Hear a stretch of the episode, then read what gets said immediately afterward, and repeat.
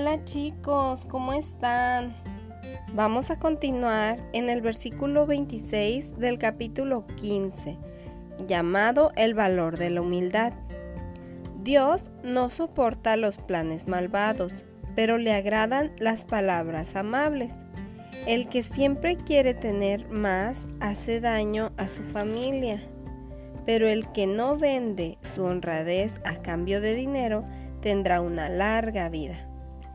El bueno piensa antes de responder, el malvado habla y deja ver su maldad. Dios se aparta de los malvados, pero escucha la oración de los buenos. Una mirada amistosa alegra el corazón. Una buena noticia renueva las fuerzas. Si quieres ser sabio, acepta las correcciones que buscan mejorar tu vida.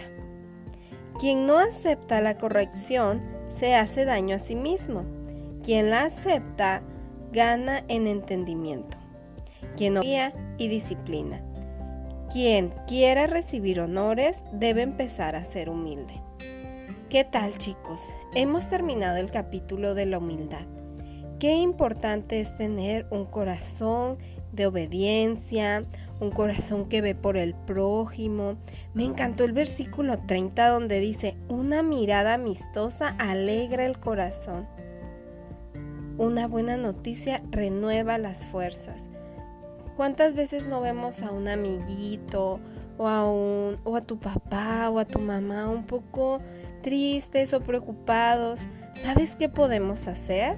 Darles una palabra de ánimo, un abrazo, o simplemente decirles estoy contigo y me duele lo que estás pasando. ¿Sabes? Eso alimenta a esa persona y lo hace tener claridad en sus pensamientos y emociones.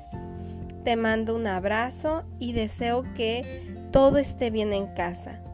Te quiero. Adiós.